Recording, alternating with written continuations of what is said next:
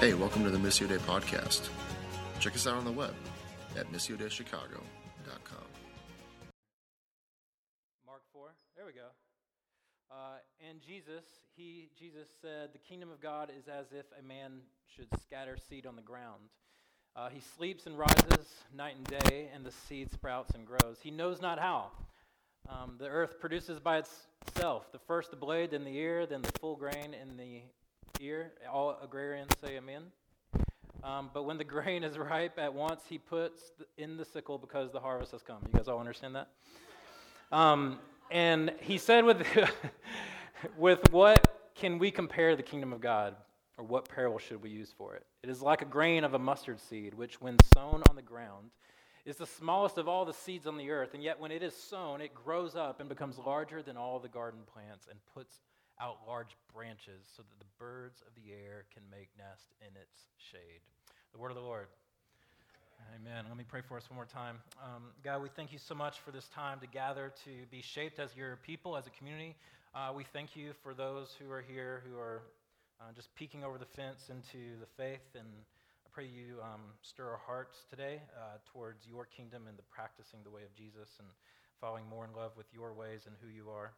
Uh, and if you're someone who prays, I hope you do. Um, I just want to invite you to a moment of silence. Um, and if you don't pray, just the best way you know how, ask God to, to speak to you this morning. That we don't gather here out of ritual or routine, but to be shaped by God's vision. So um, ask God to shape you through His Word.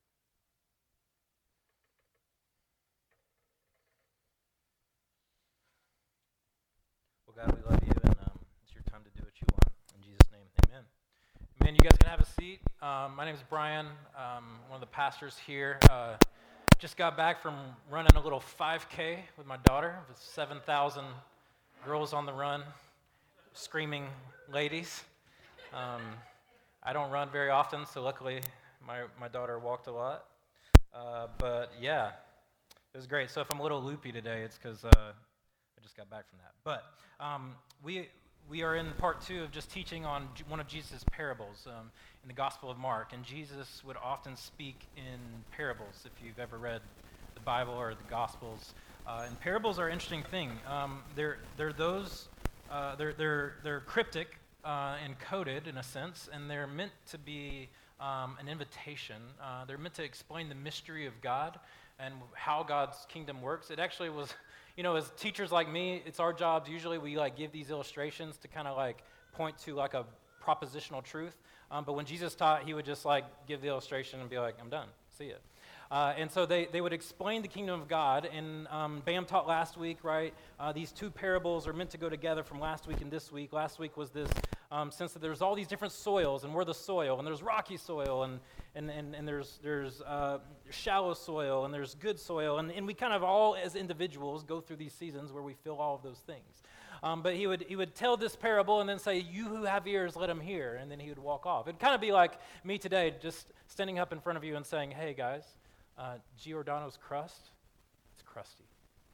Lou Malnati's sauce is amazing. And Gino's East sausage is juicy. He who has ears, let him hear. See? And just walk off, right? Like, that's kind of like what you'd be like, okay, what is he talking about? Um, and you were left, uh, and it was a way that those, uh, it was an invitation in. And it was not to explain the kingdom of God with particular measure and tactic, um, but those who have intuit hearts to have, to have eyes of faith. So parables have to be seen with eyes of faith. Um, I love what Emily Dickinson says, is that they, they tell the truth, but they tell it slant. Uh, that they are meant to both comfort and um, confront uh, our world view. And so they reach in our experience and do something. They challenge us to rethink what was thought was normal, uh, what we expect to see.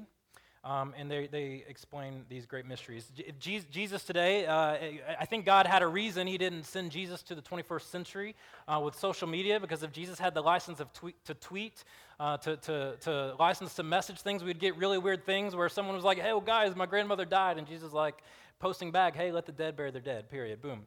And just be like, just, you know, outrage comments, um, just things said that just don't make sense. There's like, you know, a guy's like, hey, I beat up this dude in a bar fight. And Jesus would have been like, if your right hand causes you to stumble, cut it off, you know, and be like, done. Um, but Jesus had these phrases that were meant to be alarming and, and very much like a comedian. Uh, as a comedian, uh, I love what Richard Pryor says is, uh, I'm quoting all kinds of people today. Um, Richard Pryor, Emily Dickinson, they'll just keep going. Um, but, but he says that, you know, that, that the art of comedy is that to make you angry, but you're not angry at it because you're laughing so hard. And then the fact that, like, the, the, what happens is, like, weeks later, you begin to, like, resonate with that anger. And that anger begins to change you or affect you. And so Jesus was doing these with similar kind of art form with these parables. Um, I think if Jesus were to have a GIF, you know, today, like he'd put like this picture up, you know, and like here, here's what the kingdom of God is, and he'd, you know, it's this, it's mustard seed, you know, and you're like, what? And like these little seeds, these mustard seed was the smallest of seeds uh, that that you could find in that time. Um, and so this parable uh, that we're looking at today is like two parables. Uh, the first one talks about a man that uh, a sower who sows his seed and just just starts sowing it generously. Uh, he's just, uh, if you put back the slide, the f- verse 26 back up, it says that the, that the kingdom of God is like this man that should just scatter the seed on the ground, and then he just goes to sleep and rises and night and day, and then the, the, the seed just grows. Um, it's this picture that God is like this sower that's just this extravagantly wasteful sower. like if we, we stop there, we would think that the rest of the parable would, would say that, like, and this guy was disciplined because he wasn't very thoughtful. He wasn't very uh, uh, calculating. He wasn't very efficient. Like, our God is not actually an efficient God. I love what, what Ross said, like the fact that he uses imperfect people. Um, God has the wisdom. There's no wisdom that could match God's wisdom. There's no strength in the world that can match God's strength. But yet, somehow, in God's way, uh, he chooses to use people like you and me, uh, imperfect people. He's not very efficient. Otherwise, he would do things very much more efficiently, and using people like us is not very efficient. But this is what God's like. He's just extravagantly just slinging seed all over the place, and he's hoping that there's a crack that it could fall into. And that's what we looked at these last weeks. So this the good soil is the sense that there's a crack that comes in, and Today, I want to ask you, like, where, where, where is, is, is your life open? Is your life, is there a crack in your life for, like, the, the seed of God's kingdom to, to fall in? I love what Leonard Cohen says, right? He says that there's a crack in everything. That's how the light comes in. Um, that there's a crack in all of us. And that, that, that weird metaphor of, like, us as soil. And um, I love what uh, Wendell Berry, the great agrarian, talks about this, this sense that we are um, the, the, the richness of the soil, right? There's this richness of the soil that the first thing when you plant is you start with the soil. And if the soil is rich, it's a place of decay, it's a place of death, it's a place where things die. But if it dies, that's where life happens. And we, are you, are you a, do we have these cracks in our life? Is what he's trying to say. Is there's these cracks where the seed can come in. Um, but the good news is, is it's not really about you making sure that there's a crack strategically. God's not like, well, let me, you know, do you have enough space for the seed to fall? No, it's like he's just slinging seed everywhere. So gracious, so generous, like to plant a seed of message into you, to, to open your eyes, to, to ha- give you ears and eyes to see. And then the second parable, he says it's like a mustard seed, and when it's grown, um, it becomes larger than the, all the plants. And I want us to see here um, something I think is often overlooked is just the social implications of what Jesus is saying um, and how the very first hearers would have heard this parable. Now, um, it says that it is like a grain of a mustard seed which was sown, smallest of the seeds, and yet when it is sown, it grows up and becomes larger than the garden plants. Now, Again, Jesus is using these kind of similar tactics as a modern day comedian. Um, this would have been funny um, in the like literally it's like saying like and when it becomes its full shrubbery like this mustard plant becomes this full in its full shrubbery um, birds will like find comfort in this shrub and it's meant to be funny because that phrase all right here where it says the birds of the air can make nests in its shade that was a phrase an idiom always used um, to speak of political power all throughout the old testament all throughout biblical literature um, go to the next slide, uh, or next verse. In Daniel, uh, Nebuchadnezzar has this dream, right? King Nebuchadnezzar, you've probably heard of him.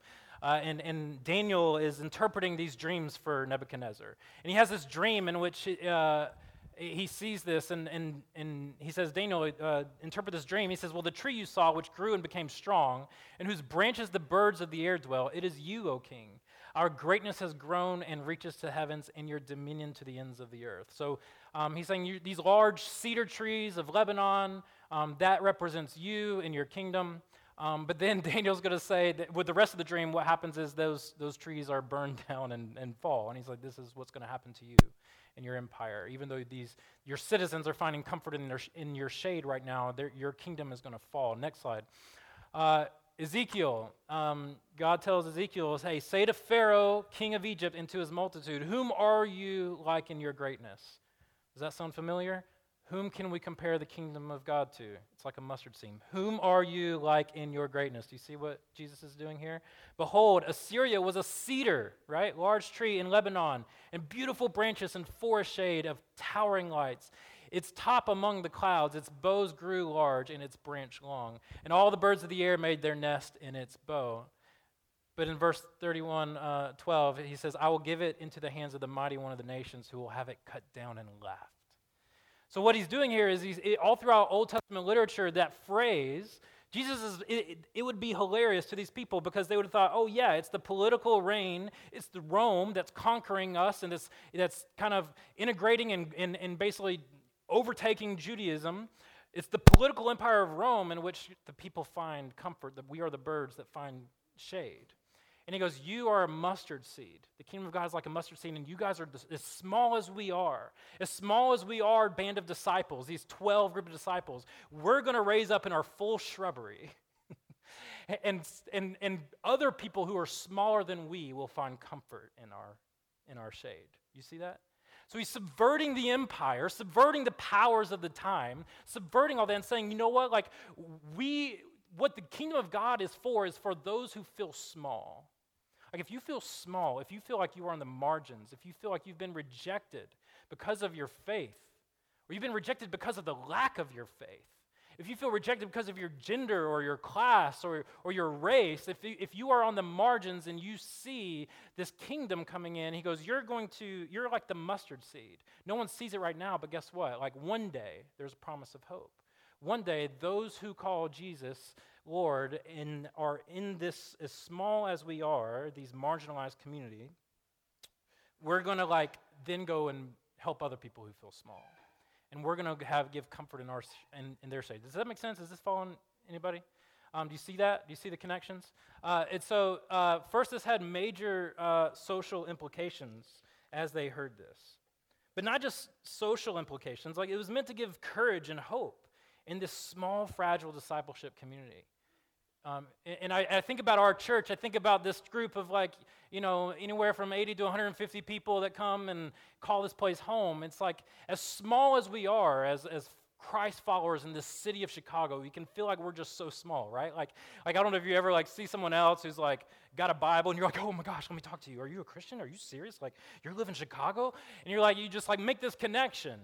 I remember uh, Josh's wife, Erin, I don't know if she's here. I remember right when I moved here, like three weeks in, I was on the train. She's like reading the Bible. I like snoop. One thing I like to do is snoop on other people's phones on the train as like a anthropologetic thing, like, you know, studying sociology. And she's reading the Bible, and she's like, I was like, pretty good book. She's like, yeah, one of the best in the world. And I'm like, and we just started a conversation. Now they're here. Small as a mustard seed, right? Uh, I didn't even think about saying that, but it works out. Uh, and it's this sense that it's this small seed that we as a community, as small as we are, can do mighty things. Mighty things that what is what is Bam said in this, one of his posts recently that we, we believe this lie that whatever is bigger and popular is true. And, and what Jesus is coming to confront is that, that, that's, that there's a sense that uh, the mustard seed image, what it proposes is those who are judged as simple and small and meaningless and on the margins will be the ones to grow up, and for those on the margins to find shade.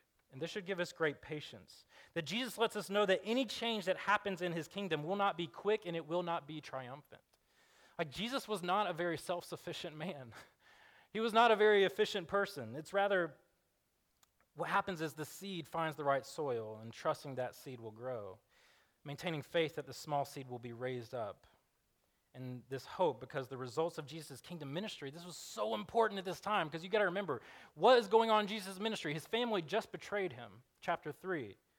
Uh, they, he's been driven out of cities. He's been hunted down by scribes and authorities, and the seed is being sown. He's saying, Hey, guys, disciples, you fragile community, like, this kingdom will one day grow. Like, this is the seed, and the gospel comes in seed form. It comes in seed form. I mean, we look at the scriptures, and like, even though they live in a time of slavery, like, you see the writings subverting slavery and saying, hey, slaves, obey your masters. But what does he do? Paul writes things that would never have been said before. Hey, masters, treat your slaves with honor and dignity as if you would want to be treated. No one's writing that because the, the gospel's coming in seed form. There's little seeds being planted that one day in a trajectory will result towards God's kingdom on display, that heaven is coming to earth, and Jesus is saying heaven's already broken in. But the challenge that we live in today, personally, even though this has social implications, is personally like we, we have bought into the cedar tree vision that disciples us. The cedar tree vision that disciples us. And I, I think it's interesting that we, I don't know about you, but sometimes it's, um, do you guys ever like uh, pause for a moment and realize we're not as spontaneous creative individuals as much as we think we are. Sometimes they think, oh, I'm so creative. You know, I'm going to roll my socks up, pants up right here so it shows my socks, and I'm going to, you know. No. I'm not creative. I'm just buying into the social vision of the good life of people are making millions of dollars, the fact that we as human beings are far more predictable than we think we are that we are formed and shaped by little nudges and notifications. And most of us, we live these lives as if we're like, oh, my life is like all rock and roll. I'm, I'm an individual and I'm going to do what I want. But we're really shaped by the wishes and desires of shareholders of tech companies. And we're shaped by visions that we grab a hold to and um, other kind of seeds that get into our vision. And what I, I, I think sometimes we, we, we this gets into our spirituality that we think that the Christian life has to always be something bigger and better and, and huge. That, that we have to do something for Jesus that has to be big and better, and we have to change the world, but some of us has never even changed a diaper. that, we, that we were like, oh, I'm going to go change the world. You've never even served in the nursery at your church. I mean, it's like you, in, in what Jesus is saying is as small as we are, it's the faithful things. It's showing up to the potluck. It's changing the kid's diaper. It's being present to your spouse. It's listening, giving a listening ear. It's grieving with those who grieve and mourning with those who mourn. It's saying, Blessed are those who are poor in spirit. It says, Blessed are the meek, for they shall inherit the earth. It says, Blessed are those who are persecuted for righteousness' sake, for you will inherit the kingdom of God. It, it's doing the small, tangible things. It's being faithful to those things. And Jesus is saying, I want to put the seed in you. And so I want to talk about two things that I think we've been discipled in, um, that have been discipled by the cedar tree vision of life. The first thing that I think we're discipled by that keep the, the, the thing that keeps us from seeing the seeds that God is just spreading all over your life. He's spreading seeds of his kingdom everywhere. But the things that keep us from seeing is we've been discipled by disappointment far more than we've been discipled by Jesus. I, we've been discipled by disappointment. I, it's kind of this trampling effect on our hearts. Um, I was meeting with, with a guy uh, this week who's, who's not a believer, and he was like, You know, I, I, I lived in this other country, and my dad moved to America, and he told me that America America's going to be great, and, I'm, and, and he, all he wanted to do was be with his dad. He's like, I just want to be with my dad. But my dad was like, Well, I'm here to make a better life for you, and America's going to be amazing when you get here. His whole life, he had this vision in his head of what would happen when he gets to America. He's going to have all this time with his dad. It's going to be the best life ever. It's going to be a good life. And he gets there, and it's just filled with disappointment. And we take those moments in life and we we then project those onto God. It reminds me of like another person in our community says when he was a kid, one of the first moments of disappointment was with all the cool kids were like laughing and he was trying to fit in and someone handed him a piece of bubble gum and he was so excited that he was accepted into the group. He was accepted finally just like these people are welcoming. It was an empty bubble gum wrapper. The empty bubble gum wrapper trick. Felt rejected disappointed discipled by disappointment.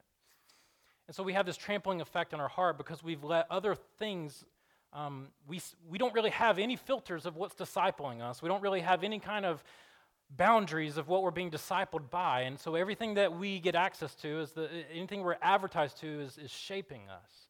And it's a trampling effect on our heart in which we are disappointed. And so we're letting someone else other than God tell us the telos of our life. Some other person or some other thing tell us the finality the, that doesn't even have our best interest in mind, that just wants to use us for their telos, their final vision. Um, it reminds me of uh, this story in uh, Mark Sayers wrote a book called Facing Leviathan. Um, it is a story by a French author named the, the Parisian Affair. I don't. Maybe some of you may have had to read it in school. Um, but there's this woman, and she's living in the French countryside. And she's, uh, she's, she's had all the life that she can live. Her life now is eking with m- monotony and mundane, and she's, um, she feels like basically like life is just the, the constant rigmarole of like going through the motions and just like living life, just the mundane things, right? Just the same thing over and over again. And she's excited that life, the life she's living, it could be better, and she's dreaming of this better future in life in Paris. And this life in Paris that she's been advertised to by 18th century uh, FOMO that begins to set in. and so she's sitting there, and she's laying in her bed, and her husband is snoring next to her. And, and, she, and she's just like, wants to just get up and leave and go to Paris. So she does. She gets, she, next day, she gets up, she goes to Paris, and she's looking for this vision of this, this, this um, charming life, these uh, sense of sexual escapades on a whim that people in Paris are living. She gets there, and she, uh, it's not there. Like she doesn't see it in the bar, she doesn't see it in the cafe. She's disappointed, begins to weigh in her heart. And then she goes into a, uh, a, like a shopping store and finds this old man. And he's a celebrity, but he's old. So she begins to flirt with him. He's like, well, he's a celebrity. She flirts with him, and she throws herself towards him to attract him. And um, he wines and dines her, and he takes her to this beautiful theater. And she, she's sitting on the front balcony, and she's like excited. Look at all the people who are with me. Look at all the. I bet you they're wondering, like, who is this woman that's with this celebrity? And she goes home, and, and, and they end up going home and, and going home into that night, and she wakes up with him the next morning, and he's just sitting there snoring. And, and, and she realizes that this, this trampling effect on her heart, I think we, we do that with God, that it's like we, we've been so sold uh, a bill of goods. We've been told that Christianity, if you come to Jesus, it'll fix your life, it'll do everything, it'll make everything amazing. But don't look under the hood because there's no engine in what I'm trying to sell you. Um, and Jesus' way is not going to fix your life. Like he's not, it's not going to automatically just poof, bam, everything's better. But I will tell you, he is worth it. That his way of living is worth it. As small as we are and as small as the kingdom is, his way is worth it. And the second thing I think we're, we're discipled by is, is um, we're discipled by a, a live, basically like ideas without action um, we have a lot of ideas without action. And I think this is a place in Chicago that we are particularly bombarded with a lot of ideas and um, very little action. And you think about this, like Judas in, with the disciples, like he heard the greatest invitation of his entire life to follow Jesus. He heard all the ideas. But somehow a vision of 30 shekels of silver or some other kind of notoriety got a hold of his heart, and, and, and there, was a, there was a lot of ideas of the kingdom of God around him, but there was no action. You think about uh, just this is such a Chicago issue that we live in a time where it's so easy for us to get stuck in. Um, Neil Postman, in Amusing Ourselves to Death, he, it kind of he sends this kind of notion that the medium is the message. You've heard that phrase. I, th- I don't know if he came up with it or somebody else. Does anybody know? Anyway, the medium is the message, right? Like the message and the way you're receiving it the medium shapes you so much more and just as much as the message. And um, there's this relationship between the medium and how the message is received. And so I was just scrolling today, like this week, through my feed, and you just think about this. Like, what do we do? You're like, okay, political tensions, tariffs in Mexico and China. My friends on vacation in Boca Boca, Boca and the pictures look amazing. The Cubs win. Someone spreads feces all over cars in Bridgetown, Bridgeport. Uh, there's my aunt just dyed her hair. Um, look at my baby, it's so cute. He just turned two. Okay, uh, there's a funny skit on SNL. Click here. Um, okay, the refugees are still fleeing war zones. Someone just set a fire in Arizona and spread 7,000 acres. And I just stopped there, and within a minute, all those things just rushed. And all that information just rushed into my head. And, and I click on any of those bombarding messages, whether it's like some of the bad things or the good things, it, we're being discipled to be unresponsive, is what my point is. That we're being discipled by our world to be unresponsive to things. They're like, all right, I forgot about the fires. And, uh, you know, even though, yeah, I could do something about the man in Bridgeport maybe and go down there. It's, you know, my aunt's hair looks good, but then, you know, that I could, I could talk, look at the Cubs. You know, like, I mean, just like, we, and we leave and we're just nothing. And we're just completely unresponsive. And we, that same kind of discipleship comes into the church where it's like, I want to hear the most compelling and shortest sermon ever. I want, I want to be, I want to, and I, and I want it to, you know, I don't want to have to let it sink down. I want to just be told what to do. I want to go home and feel a lot better about myself. And, and so I, I pray that today that, um, that you're just more aware. Like the result of this is just like you're more aware of the seed that's being spread so generously around you. And so, what, what is our response to this parable? Just a few things. First thing I want to encourage you with that are truths in this parable is this. Uh, next slide. Have you forgotten God's patience with you? patience. Have you forgotten God's patience? Like this parable of the mustard seed, did you notice it doesn't say anything about our tilling, about the soil, about getting it ready, about the soil being. It just says that the parable of God's like a mustard seed, and then it grows. The man sowing the seed is slinging seed everywhere. It, it, it, Thank you, Pam. It's like I'll just feedback off you. Like Kendrick Lamar said that Jesus has the nerve of Nazareth to march into these authority figures and to say these things about the powers that be and say it's going to be the small and those on the margins. And it's going to be those that like God's like been that have forgotten God's patience. It's those like who right here in this room feel like you are spiritually inequipped because you look at other people, pastors like me or other people, you just feel so spiritually small. You feel so judged. You feel so rejected by the Christian community because you're not Christian enough or this enough or this. And it's like this, this anxiety that comes upon you. And that God's word is to you is like, hey, like relax, enjoy the journey. Like enjoy my invitation. Like I'm so patient with you. Like this guy that I was meeting with. He, he, he met with me and he went on and on about how he used to believe and now, now he's, he, he doesn't believe and he, he just kept going on. And I was like, he was so anxious about figuring it out. And I just read this parable reminded me of the like the wheat and the tares. And Jesus says, Hey, when the wheat and the tares, the wheat and the weeds are growing, don't pull up the weeds because you'll pull out the wheat. My encouragement to him and to you is like, hey, be patient with yourself. Like, don't be such a harsh judge on your growth with God. Don't be such a harsh judge on yourself and others. This is what this parable is about. That God's seed is going to grow. Like, it's going to grow in you. Like, we don't there's no anxiety in this sower at all. And God has no anxiety about your journey and whether you're going to like get it or not. And he's saying, like, he is so patient with you. He's so gracious to you.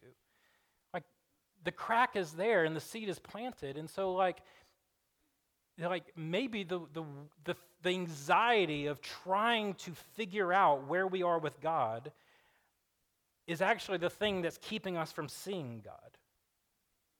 That the anxiety to like figure out, like, I got to seal the deal. I feel like, oh my gosh, I got to make this happen. It feels so urgent. And if I don't start getting right with God, like something horrible is going to happen when you hit by a car or something weird theology that we inherited.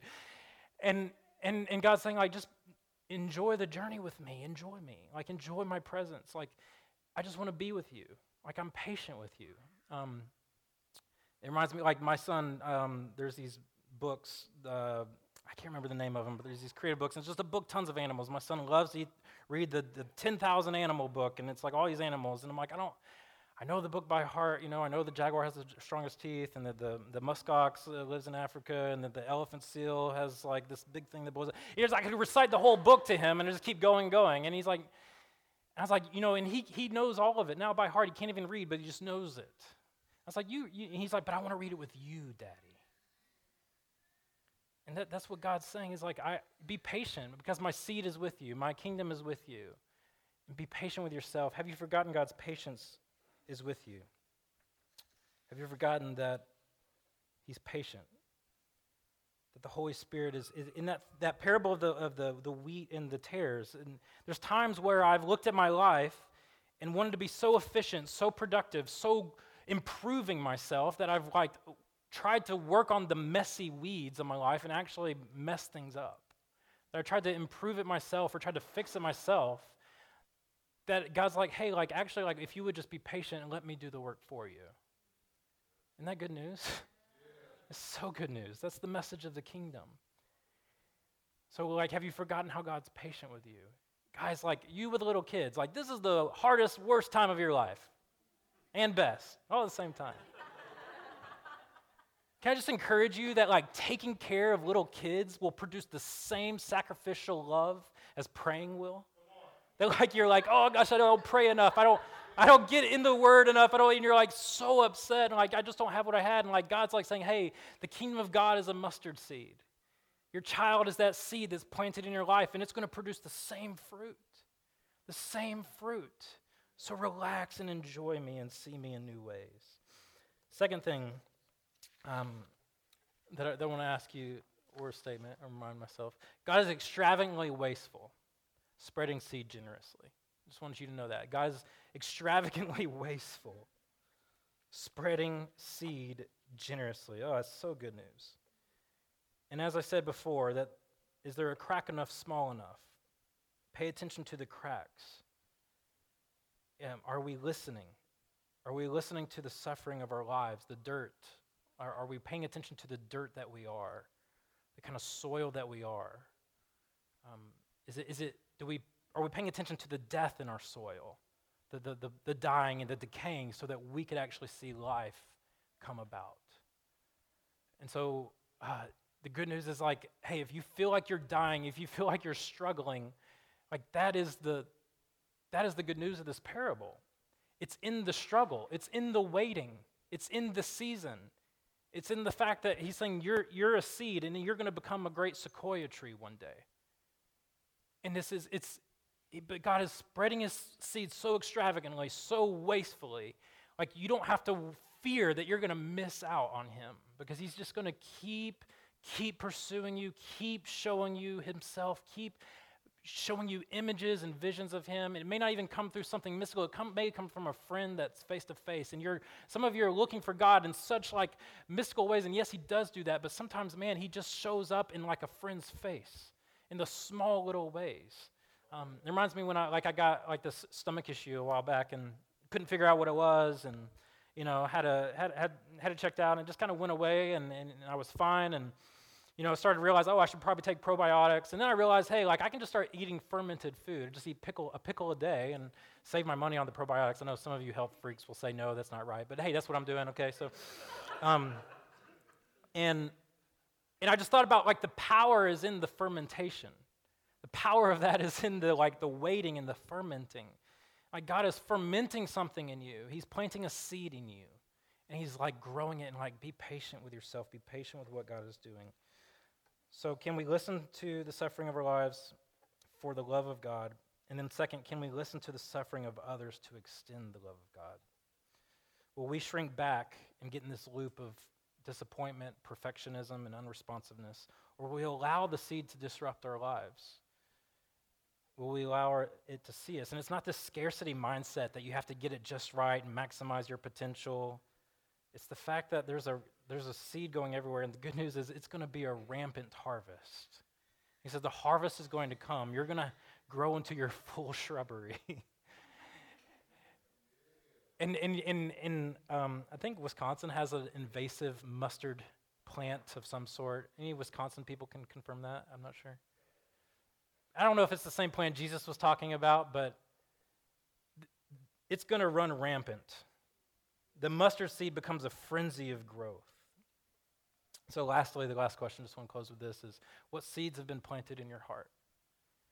What are the seeds that God has already planted in your heart that He's producing, that He's, he's, he's, that's there that you need to tend to? Um, there's this guy named Count Zinzendorf.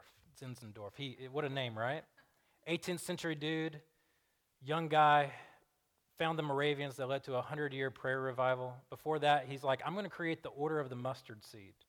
You imagine that? Like, hey, and your buddy's like, hey, we're going to create this order, this. What do you, no, I'm already part of the order of the mustard seed. Um, we're just, and basically their vision was to be true to Jesus, true to yourself, be kind to others, and spread the kingdom. And they began to just gather and just shape each other's prophetic vision for their life and shape, like, what is the thing that God's put in you? What is the seed that is in your heart? I pray that we as a church would be the, an order of a mustard seed, that we would spur that on in one another. Like, what is the seed that God's put in your heart that He's, he's birthing? Uh, reminds me of a story of uh, one of our sister churches, friends of ours, Trinity Grace uh, in, in New York. There's this woman who had a very uh, successful career in New York City. And, and she decided, she just started reading the Bible, and she was like, I just want to um, what would happen if I actually just took Jesus' words seriously? What if I actually read them and did what, they, what, what it said? And she decided to, to quit her job and she, she turned her house into this thing called House on Beekman, which was a place for pregnant teen moms. And, and it became, and then that became a place where there was ministry that happened to these pregnant teen moms. And then they began to disciple um, parents um, from, for, for children from child to, to parenthood. It became an after school program and then a summer camp in the middle of Bronx. And this house on Beekman became this, what was just started with a little seed of God saying, hey, what would happen if you actually took my word seriously and just did what it said? That seed planted in her heart. And, and we can look at that story and be like, oh, you know, triumphalism, you know, she went into the Bronx, as this white girl. But she would say different. She would say, actually, like, these people changed me. These people changed my life. These people were good news to me. And I found joy that I never thought I would have because of this. So, what are the seeds that God's putting in your heart for his kingdom vision? What is, the, what is that that he's shaping and forming? I just want to close with um, this. This last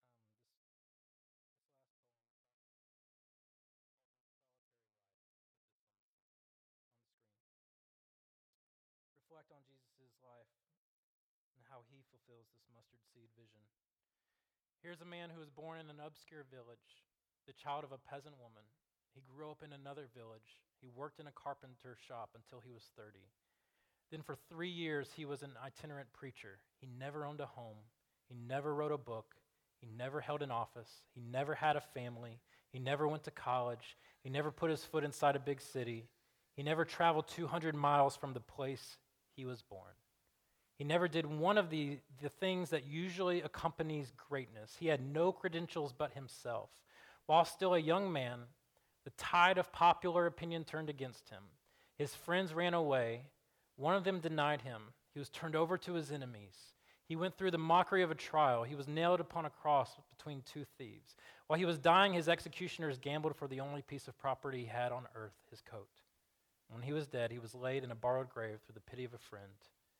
And 19 long centuries have come and gone, and today he is the centerpiece of the human race and a leader of the column of progress. I am far within the mark when I say that all the armies that ever marched, all the navies that were ever built, all the parliaments that ever, all the kings that ever reigned put together have not affected the life of, of man upon this earth as powerfully as has that one solitary, solitary life. So, what will you do with your one wild and precious life? You pay attention to the seeds that are coming all again and again. And when you miss it, good news, there's more seeds coming. Amen? Amen. Let's pray.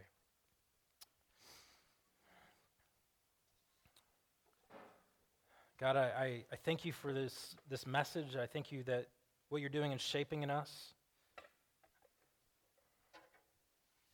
Um, I pray that uh, you would, for those who have ears, would you let them hear? And for us as a community, I just want to pray for a couple of people in this community. And we just want to do some time of ministry to one another and be free in this place to, to, to respond, to be discipled by Jesus, not unresponsiveness. And I, I don't, there's no manipulation here. If that's not, if you don't, if nothing's settling in your heart, then don't make some weird response. Um, but I want to pray for those who, who, who have been, have, have, have been a harsh judge on their own walk with God. Jesus said, Love God and love your neighbor as yourself. And sometimes that's the hardest thing to do is to actually love yourself. we should love God as we love ourselves. We should love ourselves. And that's you. If that's like, hey, um,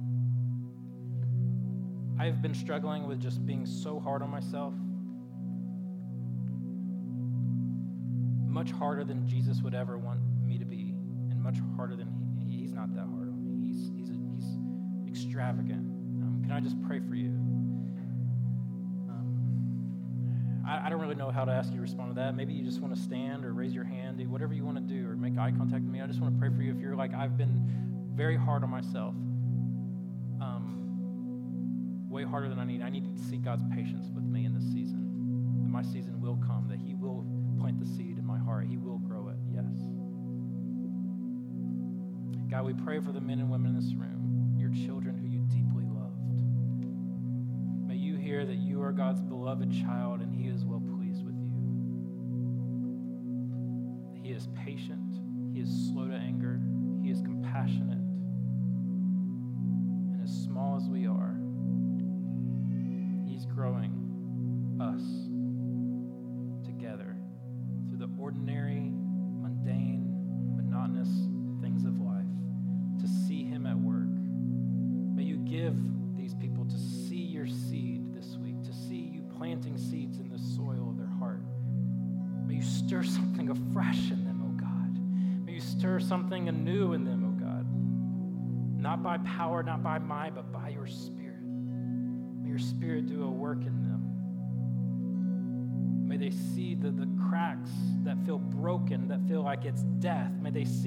That's, that's the place that God's seed is coming to be planted to bring renewal and life and joy.